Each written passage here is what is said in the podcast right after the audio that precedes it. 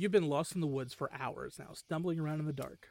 You come around the bend and see two people roasting marshmallows over a roaring fire. They see you coming into the clearing and gesture over to pull up a log. Welcome to Campfire Ashes. I'm Paul. And I'm Jess. Join us as we tell each other our originally written spooky stories around the campfire and then dive into the lore and legends that inspired them. Is it something that goes bump in the night? Is it something menacing lurking past the tree line? Or is it just weird and otherworldly? You'll find it here on Campfire Ashes. You can find us on Spotify, Apple Music, Amazon Music, or right here on the Geekscape Network. Meanwhile, in New Jersey, So, Marissa, what talking points do you want to hit on in this week's episode? Well, Jackie, let's talk about how the film addresses the patriarchy. Ooh, and representation of marginalized people. Ooh, ooh, and even philosophical ramifications of good versus evil in horror. We can point out the triangle boobs, talk about the blood splatter, and oh, the practical effects. um, and also the male gaze. My gaze at the males. Hi! From feminism to fangirling, the Jersey Ghouls cover all the bases of horror from a woman's perspective. New episodes are uploaded every other Sunday. Just search Jersey Ghouls to find us on social media and your favorite podcasting app. Hey guys, thank you for checking out Horror Movie Night. We are kind of in the middle of revamping the Patreon account a little bit, but we hit 100 episodes. This is episode 101. It is the last episode before our official two year anniversary, and it is just a couple days away from 4th of July. So that means only one thing. We're not going to get to talk about the 4th of July movie that I wanted to talk about, which is Uncle Sam. But we are going to talk about I Know What You Did Last Summer. Uh, this was Scott's insistence on avoiding Uncle Sam at all costs. Uh, You're welcome, by the way, because that movie fucking blows. oh, because I Know What You Did Last Summer was really knocking it out of the park when I was watching it, also. Hey guys, can we Spoiler save this conversation for about 365 days from now? Yeah, when we watch God when we watch Uncle Sam and then make a decision. shit. God, you know, like 13 year old me who watched Uncle Sam and was like nonplussed is just screaming inside my body right now, like, no, don't make me do this again. Yeah, but sometimes sometimes the movie that you hated as a kid, you watch as an adult and you're like, oh, that was fun. I mean, Uncle Sam's most certainly not going to be that. Uncle Sam's Yeah, a pile of that's shit. I'm saying. That's not- Uh, hey, hey, guys, we should we should probably roll that intro.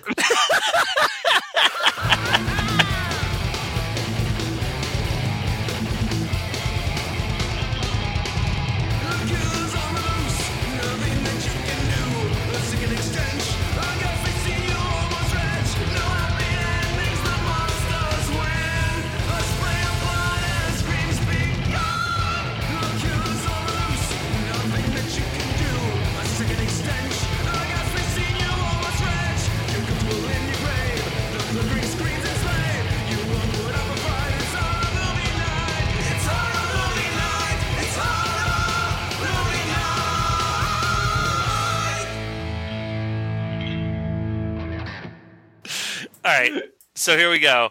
Uh, we're we're going to talk about I Know What You Did Last Summer. It's a film that a couple weeks ago we talked about American Werewolf in Paris and how that was like one of those films that pretty much every horror fan in their like early early 30s, late 20s saw. Um, this is definitively one of the horror movies if you were in your late 20s or early 30s right now saw. Uh, it was kind of unavoidable. I'm pretty sure it was the first like scream, like continuation of the scream uh, explosion. Um, well, I mean, Kevin Williamson wrote it, right? yeah, he actually wrote it before Scream. This was his Which first. is what explains why it's awful. Yeah.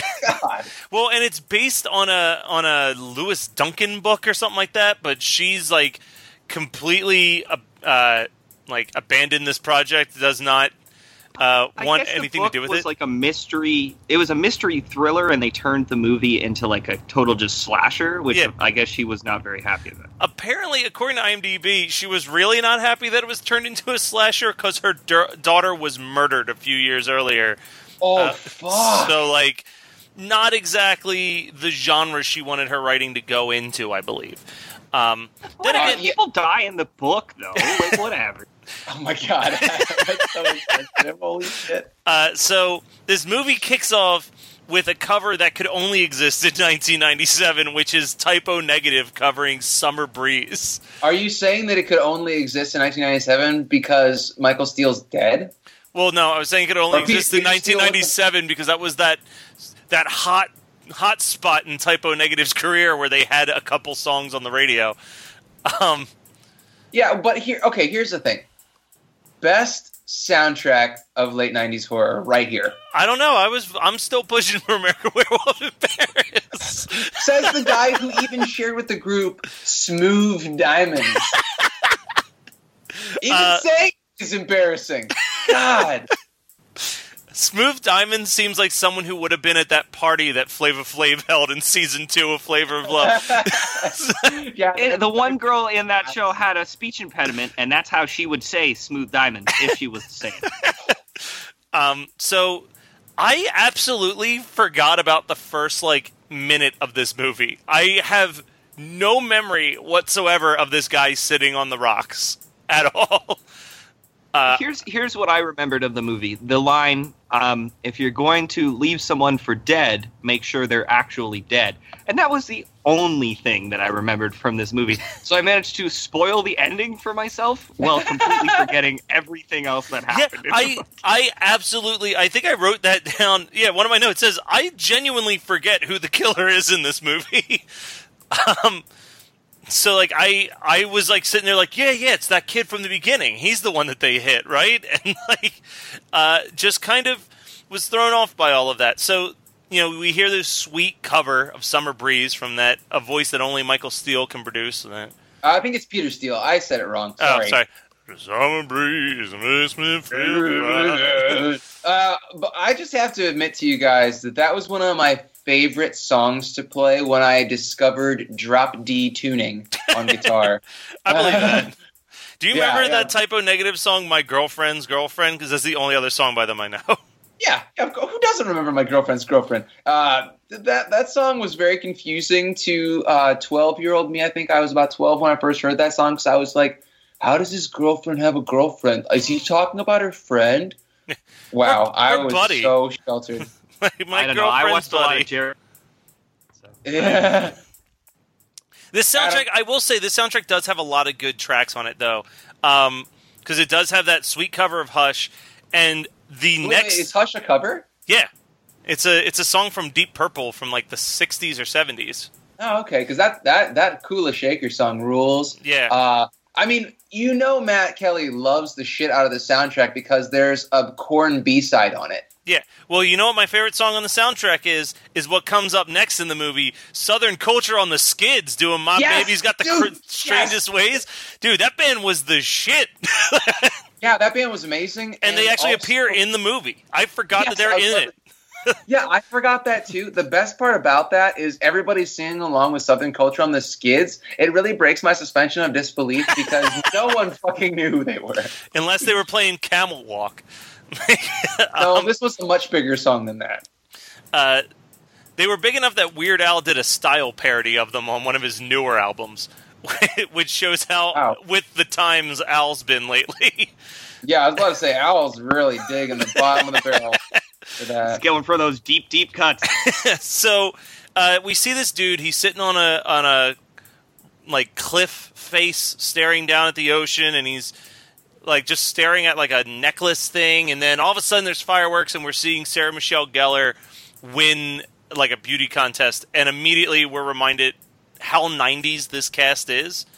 Um, Oh my god, this cast is it makes my life. I fucking love this cast. It's so as bad as this movie is, I will defend this movie and my quasi picking of it because it is thoroughly entertaining. Uh, it- it's it's trash. Like I know this movie's trash, but I mean, you got Jennifer Love Hewitt, we got uh, Sarah just or Sarah Michelle Gellar, and we got Freddie Prinze Jr. We got Ryan Phillippe, who's And the worst got- of the four? He is the worst actor of the four, and his character is annoying as fuck. But Well, Everything he does in this movie is stupid and makes no sense, and he can go right to hell. Yeah. But the thing is, is that the best part about it is that this was it predates Cruel Intentions by two years. It's like Bizarro, Sarah Michelle Gellar, and Ryan Phillippe, where they actually have sex. Um, which was blowing my mind when I was watching it. Um, but I love how Jennifer Love Hewitt is this goody goody survivor girl in this, but they keep commenting about how gigantic her tits are. Yeah. Oh no, I'm sorry. They they they're talking about Sarah Michelle Gellar's boobs, and I'm like, Jennifer Love Hewitt's right fucking there, and her boobs are twice as big. also, for being the goody goody survivor girl, she picks the most ludicrous outfits that absolutely show off her figure. Um, so I do have a note uh, as you're since you're bringing it up anyway. But it says, um, "How and why did we allow overalls to be acceptable acceptable Yes, on 18 year olds? like, what the hell were we thinking in 1997?" Because it's not just this movie; it was in a lot of things circa this time. Like, I'm pretty sure Alyson Hannigan wore overalls through like the first four seasons of Buffy. I, I have Uh, yeah, a Willow couple was- pictures. I I have a couple pictures of me in 1997 wearing overalls. Because Adam's a decade younger than me. You were like fucking six when this movie came out. yeah, I know. So it was appropriate and cute that I was wearing overalls. I don't know why anybody else was doing it. Hi, I'm cute little baby Adam pre trauma. Look at my cute OshKosh B'gosh overalls and my rosy cheeks. Um, so, so I have to say also, uh, I um, this isn't. I'm not going to really bring this up as what did I watch this week, but this week I also watched the movie Down to You featuring Freddie Prinze Jr. And uh, Nice. I gotta say, I forgot that dude is charming as fuck. Like he, He is, like he is just so charming in every movie, and I completely forgot about it. And like I don't know what happened to him. Like he got married to Sarah Michelle Gellar. He wrote for the WWE for a couple of years, and then he disappeared off the planet. And I think that that's really weird. Well, I mean, it's probably for the best because Hollywood chews you up and spits you out. Um, but uh, you know, like I, I told this story on the group. I'd like to re uh, rehash it here. Uh, I saw this movie. I want to say January or February of uh, 1998, actually, because it came out. I think it came out fall of 1997, which makes no sense. Or maybe it was. Maybe it was July, but that doesn't make. It doesn't seem like I would have missed seeing this before uh, before the spring of 1998. But that was the spring of my freshman year of high school, and uh, this show. So, if anybody doubts my horror pedigree, this is my gigantic fuck you to them. Um, I saw Scream when I was in eighth grade when it was new, and was so obsessed with it that I was hell bent on growing my hair out like Skeet Skeet Ulrich. All right, Yeah, and then and so I've got like this parted down the middle, awful bullshit that I'm trying to grow out to my shoulders so that I can slick it back. It's a terrible decision. Uh, my hair is far too thick and far too wavy to get the Skeet Ulrich, Billy Loomis um, pull like comb back. So uh, I'm like, okay, fuck that. I just watched I Know It Did last summer, and I can't grow my hair any longer without going insane. I'm going to cut my hair like Freddie Prinze Jr. And I kept that hair like that for the rest of high school and most of college. Like I had the spiky hair with the short sides. Oh, I've seen the pictures. To this movie. you yeah. still occasionally wear that hairstyle, Scott. No, my hair is very way longer now. I mean, like I, I do the Kaiser Wilhelm thing, uh, but just I just wanted to point out the fact that I've been so painfully influenced by horror movies for my entire life. Um, For better, but mostly mostly for worse. the sounds of it. Are you trying to say that those haircuts didn't get me laid? I'm trying to say you post the pictures of you with that haircut, and I'll post the pictures of me in the OshKosh B'gosh fucking uh, overalls. Okay. Uh, don't tempt me, brah. uh, so let's talk about the movie again. Um, so Are, are we actually supposed to talk about the movie? Yeah, so 'Cause- so the so they get drunk. Well, Ryan Phillippe gets drunk. Freddie Prinze Jr. is trying trying to drive Ryan's car. Uh, he spills a bunch of booze all over the place, and they hit someone in the middle of the road. And this dude fucking rolls up the car and smashes in the Ryan Phillippe's face, and he looks still fairly unscathed from it, which is fucking mind blowing. Um, Really Can you imagine getting hit doing 60, 60 miles an hour by a 220 pound man? Like, I would- Um, but then they uh, decide that they've killed the guy, and they're going to dump the carcass in the uh, nearby water, and the dude's still alive. And then, as he falls to the bottom of the water, he grabs Sarah Michelle Gellar's crown. So they have to go back in and get that out of his hand because it's obviously evidence that they're the ones that dumped him. And cool as a cucumber, this guy is just eyes open, just chilling at the bottom of the ocean. um, That is that is equally the best and worst part of this film. I would I would argue. Um, the, you missed one little, just tiny little detail that I wanted to point out. Johnny Um, Galecki. uh, so the did you catch the name of the beach that oh, Jennifer Love Dawson's fucks- Beach. Yes. God. yeah, I noticed that too.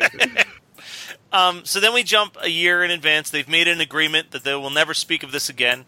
Um, and Jennifer wasn't Love. kidding. You, you you forgot the fact that Johnny Johnny Galecki simply drives by the accident, which apparently warrants his vicious murder later in this movie. Actually, of everyone that gets killed, I think he's the only innocent person. Honestly, like everybody else that dies is complicit, at least, if not an antagonist to the deceased. So, but then poor little like, I, I'm trying to figure out what the I'm trying to come up with a name for the archetype for that character, but he's just kind of like this weird loser, um, just kind of this this friend zoned Jennifer Love Hewitt I believe. wanna bang. I I believe his name is short-lived red herring. Is his uh, name in the movie? Um, uh, Adam liked that just a lot. so it's like heavily implied that Boston's fairly far away from where Jennifer Love Hewitt is going uh, lives. They never really establish where do they live. Like, have they established where Dawson's Beach is? Like, what state or whatever? I, I honestly assumed it was all in Massachusetts because Kevin Williamson can't write himself out of a box except for when he wrote Scream. Okay, just check because I was like, man, like if they're implying that like she's going to this college that's so far away that like her and Freddie Prinze Jr. can't deal with the distance, like where the fuck is her roommate going that she can just like drop her off on her way home for the summer? Okay, here's here's the thing, Matt. Um, I don't know if you had a high school girlfriend that you like had to get broken up with. You're look who you're talking to. I I didn't even have a college girlfriend that I had to break up with. Let's keep on moving. Jesus. Oh man, it's brutal. Um, more brutal than a fish hook through the neck. Uh, so I did. Um, I had my heart ripped out of my chest by my high school girlfriend. I mean, it was it was a nothing relationship, but that's the thing is like none of these relationships fucking matter at the time. They seem like they're the be all end all. So um, my guess is that she went to a college that was like an hour away and used it as an excuse to get away from Freddie Prinze Jr. One, because she was like, well, he was a really shitty lay, because they're both virgins. But second of all, because, you know, the whole we killed a man together thing. Yeah, I mean, I get that that's a bigger portion of it, but even before they've killed a man together, uh, she's already like, "Yeah, it sucks that we have to go away." like, um, so they come back. They, they're all back for the summer. Uh, most of their Well, lives. some have- of didn't ever leave. yeah, I was gonna say most of their lives didn't really pan out too well, uh, and immediately Jennifer Love Hewitt is receiving the uh, title card to the movie in the mail, and that's when they immediately suspect uh, the kid from Roseanne and Big Bang Theory, and that's when he gets a hook to the face, which is probably the best death in the movie because it is fucking brutal. It's the most brutal death in this movie. Uh, I agree, but I, I feel the. I mean, I guess I feel bad for him, but I, I, I really think that, and this is super funny. In like, if you think about it, that the best actual death, like not just the the kill, but the actual death scene, is Sarah Michelle Gellar. So they knew that she had the chops because she's. I, I'm assuming she'd been on Buffy for at least a couple seasons by the time this movie was filming, uh, at least a season. Um, and and so they were like, okay, you know, we didn't put you as a survivor girl, but we're gonna give you the best death that goes on for seven minutes. I feel like That's that's, her. I feel like that was her horror movie mo though. Was that she was like a television survivor girl and like always died in all the other movies because she also dies in Scream 2. But Scream 2 is super meta, so I don't even count her death as like a. I don't know. All right. As, I don't. I don't count it. So, uh, but yeah, I, I feel. I feel the most empathy for her death. But you're right. The the fish hook through the face, getting pulled across. Well, also like how you know we have this conversation whenever we watch a fucking slasher flick. You know the slashers, the the killers in slasher flicks have to clean up everything so that nobody catches them as they're going on their murder spree that, that spans days or weeks or fucking years. Yeah. And no one can find them because, you know, and no there is no such thing as a forensic investigator in these towns. But like he dragged that poor man's face across a hot chum tub and put blood all over everything. Did he come back and he's like wiping it down in his gigantic um uh suit? rain slicker. Yeah. Well, he also he also held on to the body for a couple days so that he could stash it in a trunk, and then Yeah, immediately and then steal how it does he get back. out of the trunk and all those crabs. Like he, I know that this and is when they come are- back, when when they came back, the trunk wasn't even wet or like anything. It looked like nothing had ever been in that trunk. Yeah. You know, I know that these are. It's because they're trying to like make commentary about horror trope slasher movie tropes in this because Kevin Williamson can't contain his boner long enough to tell a good story. It has to be a meta story. Um, but it really is annoying in this film. I mean, I enjoy this movie because I watched it when I was at a formative age. Like, I enjoyed the hell out of rewatching it. I probably enjoyed it more this time than the three or four other times I've watched it in my life because I'm more nostalgic now for the times when my hair wasn't falling out. So I don't know. I I'm not a good objective person to be having a conversation with about I know what you did last summer because I had a blast watching it, even though I know it's just shit. No, and it's I, I even have a note where I said like this movie is slower than I remember it. Like it has these moments, and then there is just fucking No. filler. And that Yeah. and that filler is called hanging out with Anne Heche as she drops information like it's nothing time. Because like yeah, Ms. Exposition. yeah, like she This exposition that goes nowhere and means nothing to the rest of the plot of the movie, though. yeah, Yeah, it's just another red herring. But she's just there. She's literally there, dropping information, not knowing she's being like she doesn't realize that she's being interrogated by these girls, and she's dropping information like she's been being interrogated for like a decade. oh, just don't hurt me any longer, please. Yeah, like she's just like, like, okay, your brother dies, right? Unexpectedly, and you uh, have two random strangers come to your house and like make a vague comment about maybe remembering your brother's one friend, and then you're just like.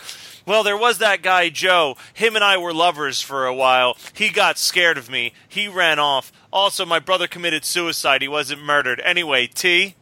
That's not a bad impression of why what happens in this film. But here's the thing, um, and I, I know I'm jumping forward a little bit here, but really, this movie doesn't even care about pacing, so why should we? Um, so, Freddie Prinze Jr. was Billy Blue, right? Yes, he was. Billy Blue. Okay, yeah, I, I- I just wanted to confirm that. So, am I to like based on Matt's watching of this film, and I'm not arguing the truth of this. I just want veracity here. Freddie Prinze Jr. fucked Anne Heche. At some yeah, point, that's yeah. what I was thinking. I was thinking about that last night too. You kill her brother, or supposedly think that you killed her brother. Come there on a guilt trip, feeling bad about doing it, and then bang his sister, and then leave his sister high and dry. Who who seems to remember him fondly, as if she would have liked the relationship to keep going, but it never did. You know what's the craziest thing though? That's such a non-plot point that it is never even mentioned in the seven paragraphs of plot on the Wikipedia page. So uh, here's another question that I have about the ridiculous plot here. Uh, did you guys do you guys get this weird vibe that Freddie Prinze Jr. is supposed to be another red herring in this, where he's like, "I just want us to be together," and then and and it sets it up like he's gonna be the killer. Yeah. But then No, no, it 100% is. That is that is fully written in because later on when she sees him on the boat, it says baby or whatever, Billy Blue on the side of the boat. And and then she begins begins running away from him. So for about 45 seconds, uh, he is full on we're supposed to think he's the killer. so dumb. Like, how does Kevin Williamson go from Scream to this? And I rem- I specifically remember being so nonplussed with this shit back in 97, 98 when I saw it. Nothing. No one has any. I got response? I got no insight on that. All right. Well. Uh, Well, I, he went from this to Scream because he wrote this first. So he was obviously perfecting his his art. I, I guess he, this was a real like learning ground for him, where he's like, "Oh wow, what a what a piece of shit I made back there. I could do a lot better than that." Like, Yeah, but then he did Teaching Mrs. Tingle, which is even worse. Yeah, Teaching Mrs. Tingle is pretty. Also based on the same author's book, which you think if she was disappointed by what he did with I Know What You Did Last Summer, she'd be like, stay the fuck away from my other books. Uh, she needed that cash, man. Uh, so, um, I have one last note uh, because after uh, around this point is when the movie really started to just uh, piece itself together. Like it just comes. There's not much to say. They reveal who the killer is, and that's it. But uh, I was watching this on Saturday. I was getting ready for a wedding. My brother had flown in, so he was watching it with me in the living room and the parade scene happens where Sarah Michelle Gellar is on the parade float and she sees the slicker and she points it out to Ryan Phillippe and he starts running and as the scene's happening my brother just goes oh god this scene makes me so sad and I'm like why and he goes because this old man like could they have gotten a sadder more scared old man for this guy to tackle and like It's true. and like I never thought about it. And then he tackles him, and God, that dude just looks like he's pissed his pants. Like it is so unfortunately I think sad. That's the point, though. I'm Oh. pretty sure that was the point they were trying to make. Was like these people are awful and deserve to die. Um, but yeah, that's all I've really got uh, left to say on this one. Uh, they, you know, plot line wise, they figure out that the killer is was it Ben Wallace, Willis, Ben Willis, and he uh, essentially uh, he killed the person who they thought that they killed uh, because he had been in a car. There was like a car accident, and his daughter died. So this was a revenge killing a year later. And then they hit him with the car, but he wasn't dead yet. So now he's seeking vengeance on them. Which, side note, like, fucking stupid idea. You've you've got people who are literally covering up your murder for you. Like, why Yeah, would and then Yeah, you're like, he's I all- need. at the yeah, at the end he's like, "Oh, what? You you think it's okay? You think you could just get away with murder?" And it's like, "Well, you did. Why couldn't we? Fuck you, guy. So We're- judgmental. That's Not only did they- you did. they got away with murder and we're covering up his murder. He should be beyond thankful and never interfere with their life so that he continues to be scot free in this situation. Um, and this is one of those fucking franchises. Did fucking did Kevin Ke- Kevin Williams write the sequel? Because it has the same shit that Scream sequels have, where it's like the killer is the son of Ben Willis. Like, fucking, are you kidding me? This is bullshit. It's so um, I don't know if he if he wrote the sequel, but um, it was so bad that I would not be surprised.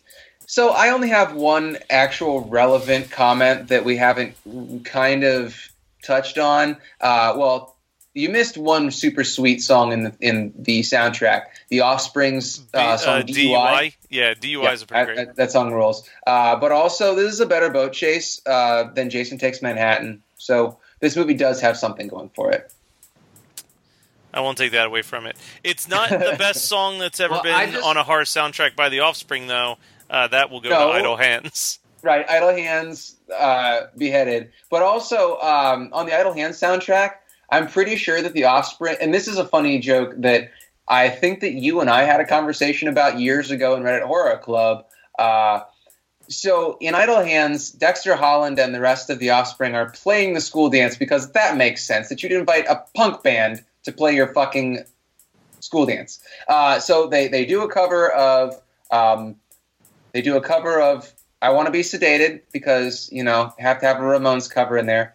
And then they do beheaded, and then the possessed hand comes and rips Dexter Holland's forehead off. He's wearing an AFI T-shirt, and on the soundtrack for Idle Hands, Dexter Holland did a co- did a the Offspring did a cover of Total Immortal by AFI that was on the All Hallows EP, which was super weird and funny, but it also makes a whole lot of sense because Dexter Holland, I don't know if he owned Nitro Records at the time, but he eventually owned Nitro Records, which three or four of the AF good AFI records were released on Nitro Records, and De- Dexter Holland did backup vocals on like four songs on Black Sails in the Sunset, which is AFI's arguably their best record.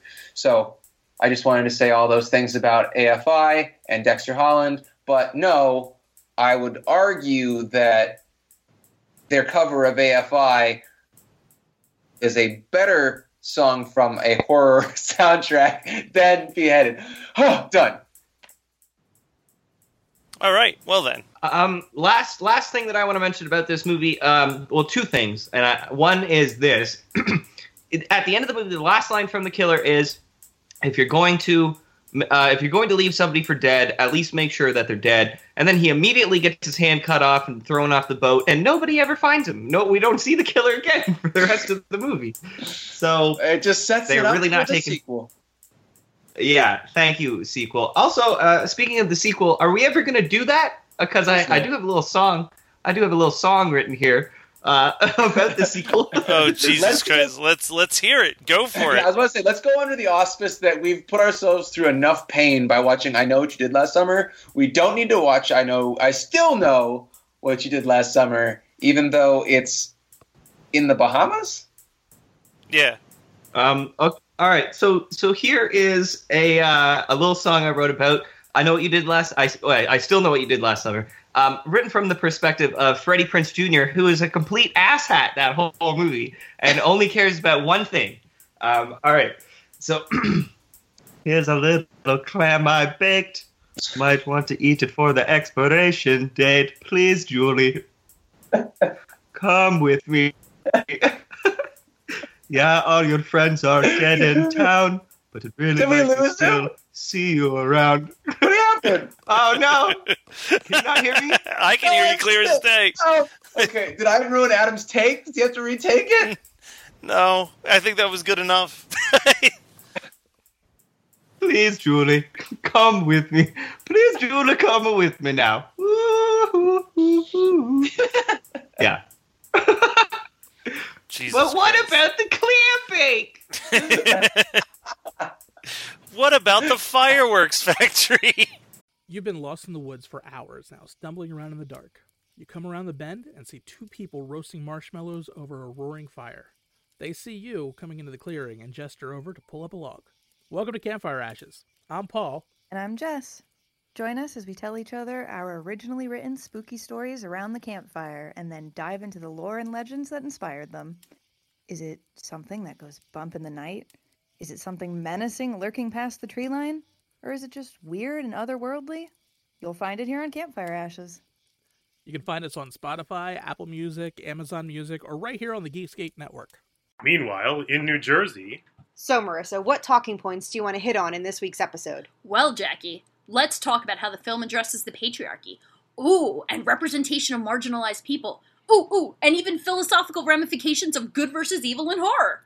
We can point out the triangle boobs, talk about the blood splatter, and oh, the practical effects. um, and also the male gaze. My gaze at the males. Hi! From feminism to fangirling, the Jersey Ghouls cover all the bases of horror from a woman's perspective. New episodes are uploaded every other Sunday. Just search Jersey Ghouls to find us on social media and your favorite podcasting app. Um, so what did you guys watch this week? As is tradition, I'll start us off. All right. All right. I got some. I got some shit to talk about here. Let me get my fucking list. Oh my god. So, um, man, I am. I am just way, way ahead of uh, of our regular schedule. So I'm, I'm going to span a, a good amount of time with all the bullshit that I watched in the last two weeks. But here's the first thing: Cooties. Hmm Don't watch it. I'm sure Matt already. Yeah, owns I a didn't copy. enjoy it either. I haven't seen I- it yet. But Uh, so it's on Shudder, and I the here's the problem with Shudder. Here's the best problem about Shudder. Uh, one problem number one, they let anybody write reviews. But problem number two is that sometimes the reviews are skewed in such a way where I think this movie is going to be good, and therefore I go in with high expectations. Plus, I mean, Elijah Wood did this. I believe it was what he did right after Maniac and Maniac is one of my all-time favorite horror movies. We've talked about this ad nauseum. Everybody knows it. Um, it's awful. Cooties is awful. It is so annoyingly dumb, and I, I I sat through it because I had it on as like background noise, and I never do that with horror movies. I am like watching, just you know, absorbing whatever was going is going on on the screen. This movie, I like phased in and out of paying attention for the entire hour and 30 minutes, eh, which felt like an eternity, by the way. Um, it's not funny. It's it's not clever. It's not entertaining in any way, shape, or form. And I think that the only people that actually truly enjoyed it are teenagers. Sorry, teenagers that may listen to our podcast. I'm sure that there are two of you that may listen to this and be upset, if if any at all. But go watch real horror comedy that actually has a point and good writing. They wasted an entirely capable cast of people on a bullshit script that goes nowhere, that makes no sense, and is not entertaining. I'm so pissed off that I wasted my time on that movie. And that has been Scott Rogers. Hey, fuck you, millennials. Corner. But I'm a millennial. Like, I- no, that was my impression of you. you could be a self-hating millennial. That's fine. It's I cool. am a self-hating millennial. Have you seen my haircut? You're going for that sexy Stalin look. I know. I know. yeah. all right, I'm about ready to join the alt right. all right. I'll go next. Um, I watched an absolutely awful movie called Ghoulies Four, which Wait, wait, what's the subtitle for that? There is none. It is just Ghoulies 4. um, it is mostly a collection of footage from other Ghoulies movies. Uh, and it involves some type of weird dominatrix style witch who accidentally brings two jive talking ghoulies uh, into the world. And they just roam around making mischief. Um, it's horrendous. The fact that this is available on DVD, but the only way you can see Ghoulies 3, Ghoulies Go to College, is to buy an 8 pack DVD set, is devastating. Because Ghoulies 3 is way better, and it has Matthew Lillard. So stay away from Ghoulies 4, but definitely check out Ghoulies 3, Ghoulies Go to College. All right, I Adam. didn't know that Matthew Lillard was on. It was in part three. I've been putting off watching it because I need to like go find my eight pack. Well, I, Um, he's in it in the sense that he's a frat boy who I think has like a line in the movie. it- you just sold it for me. You're not like. Are there any boobs in it? Uh, I don't remember that much, but I do know that the main villain in this movie is the original Gomez Addams. Oh well, sold. Yeah. Um, I let, us just run down the list. RuPaul's Drag Race, um, American Gods. American Gods is picking up, getting even better every single fucking episode. Um, Silicon Valley is apparently losing T.J. Miller next season. I don't even know how you have a fucking show without that guy. He is the comedic relief in that show. Um, I mean, everybody else is pretty funny too, but I just don't understand how they're planning to do that. Um, and then I also watched a little show called VH1's I Love Money, My God. which which falls on under the same umbrella as uh, Flavor of Love and uh, Rock of Love and all that. It's they're bringing back um, former contestants from all these uh, shitty VH1 shows and uh, just doing away with the whole premise of finding love and all that, that bullshit and making them compete in humiliating tasks for money. so awesome. if you thought VH1 couldn't dig any deeper, Yeah. man, they found a way. But like Jesus Christ! Like it's at that point where you're just like, do you even feel sorry for these people anymore? Because like they clearly just want to be famous for the sake of being famous. If they've been on enough reality When shows, did I ever? When did I ever have an ounce of th- sympathy for these people? Uh, Never, uh, not it- once. I would say in the season, the girl that shit on the floor. no, I was the girl that say shit on the floor. I felt bad for. the girl with bad breath on Flavor of Love season three. You seem to feel bad that she couldn't get work anymore. Ah. She was a real bitch on the show, though. So whatever.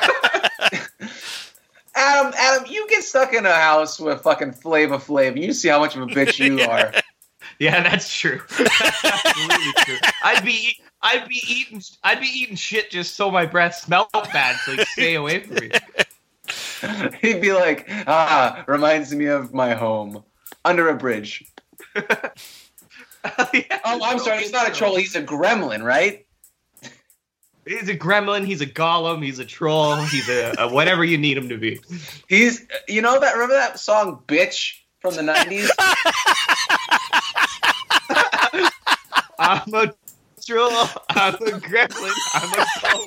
I'm a goblin.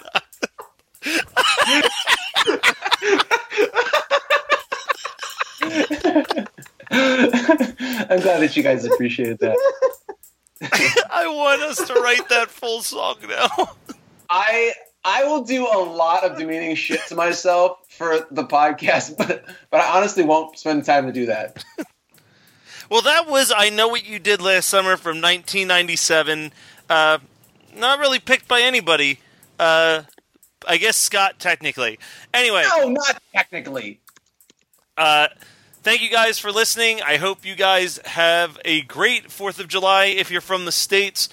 Um, Jesus Christ. Um, and uh, keep your eyes and ears peeled because sometime during the next week, you are going to see another best of episode dropping, summing up some of our favorite moments over the last year. So keep your ears peeled. Uh, there's plenty of fun stuff going on in that. Uh, thank you once again for all the people who participated in the Twitter takedown last week. We hope that you guys enjoy the next year just as much as the last two.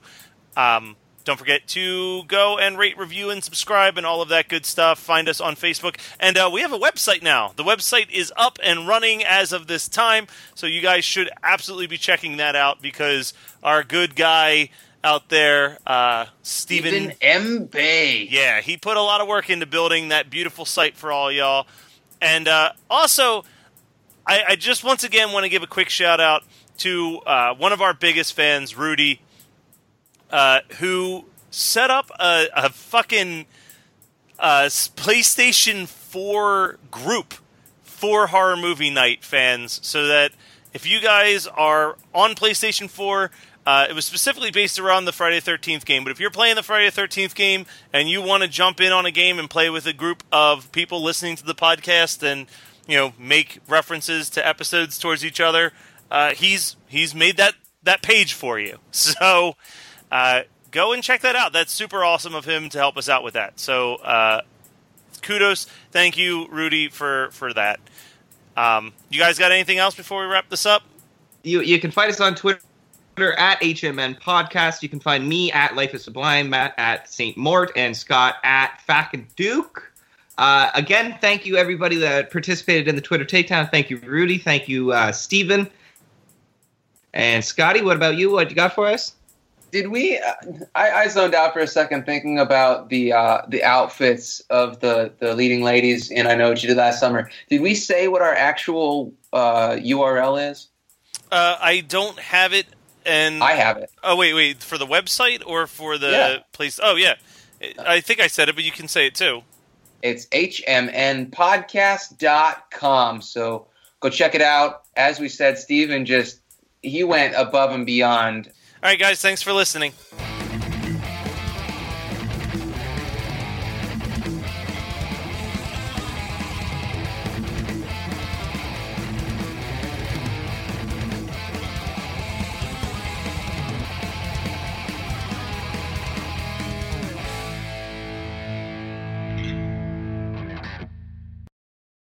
You've been lost in the woods for hours now, stumbling around in the dark. You come around the bend and see two people roasting marshmallows over a roaring fire. They see you coming into the clearing and gesture over to pull up a log. Welcome to Campfire Ashes. I'm Paul. And I'm Jess.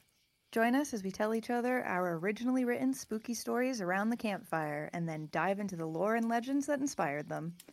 Is it something that goes bump in the night? Is it something menacing lurking past the tree line? Or is it just weird and otherworldly? You'll find it here on Campfire Ashes. You can find us on Spotify, Apple Music, Amazon Music, or right here on the Geekscape Network. Meanwhile, in New Jersey, So, Marissa, what talking points do you want to hit on in this week's episode? Well, Jackie, let's talk about how the film addresses the patriarchy. Ooh, and representation of marginalized people. Ooh, ooh, and even philosophical ramifications of good versus evil in horror. We can point out the triangle boobs, talk about the blood splatter, and oh, the practical effects. um, and also the male gaze. My gaze at the males. Hi! From feminism to fangirling, the Jersey Ghouls cover all the bases of horror from a woman's perspective. New episodes are uploaded every other Sunday. Just search Jersey Ghouls to find us on social media and your favorite podcasting app. You're listening to the Geekscape Network.